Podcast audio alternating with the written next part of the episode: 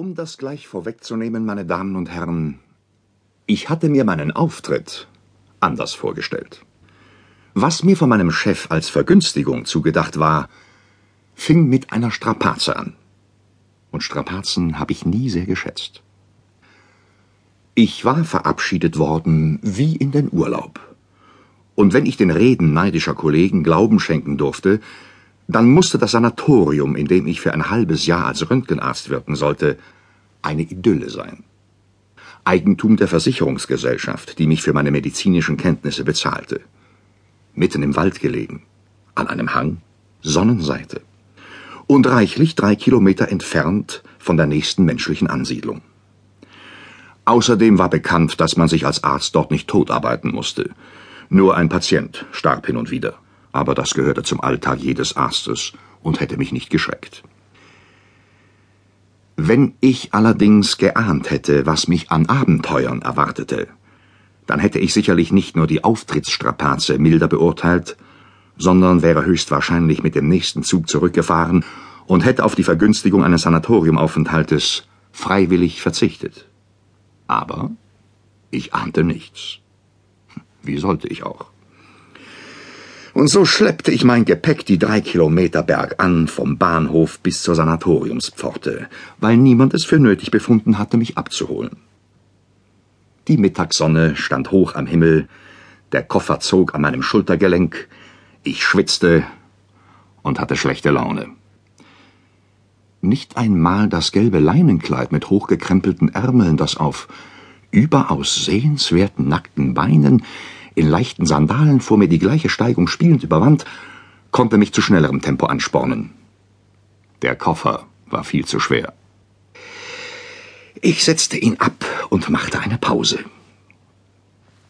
Oben, am Ende des Pfades, erkannte ich ein hohes Gittertor. Ein Flügel war geöffnet.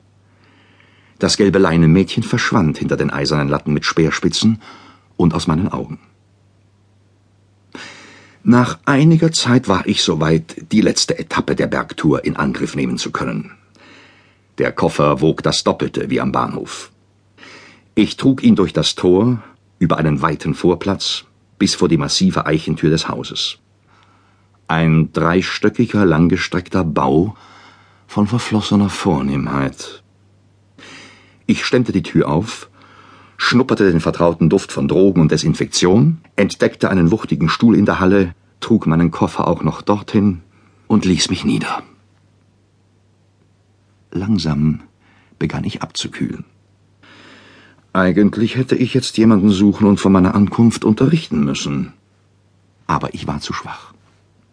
Ich zündete mir eine Zigarette an und wartete. Sollten sie kommen und mich entdecken? Das geschah, als zwei Drittel der Zigarette sich mit den Drogen und der Desinfektion vermischt hatten. Leichte Füße trippelten hinter einer Tür auf der linken Seite. Die Tür wurde geöffnet. Eine Schwester kam heraus, weiß und zart. Sie sah mich, stutzte, und ihr hübsches Gesicht unter dem Häubchen wollte sich in dienstliche Falten legen. Hier dürfen Sie aber nicht rauchen. Ich dachte es mir, Schwester. Aber ich habe diesen Koffer getragen, vom Bahnhof bis zu diesem Stuhl. Etwa 3,5 Kilometer. Mein Kreislauf stand still. Da brauchte ich eine Zigarette. Sind Sie vielleicht. Dr. Bold?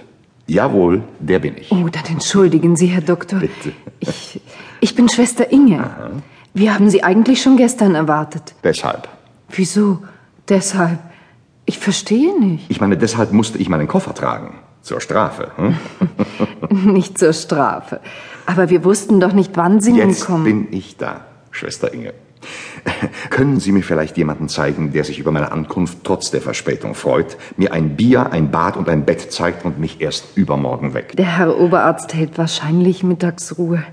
Aber vielleicht ist es das Beste, ich bringe Sie ins Casino. Dann kann ich versuchen, einen der Ärzte zu finden. Das ist bestimmt das Beste. Darf ich vorausgehen? Sie dürfen. Das Casino ist im ersten Stock. Ich nahm meinen Koffer wieder auf. Wir verließen die Halle, erklommen den ersten Stock, passierten einen Gang mit vielen Türen, die alle eine Nummer trugen. Gerade wollte ich um eine Verschnaufpause bitten, als Schwester Inge stehen blieb. Hier bitte, Herr Doktor. Sie öffnete eine Tür mit Oberlichtfenster. Ich trat ein und stand im leeren Ärztecasino.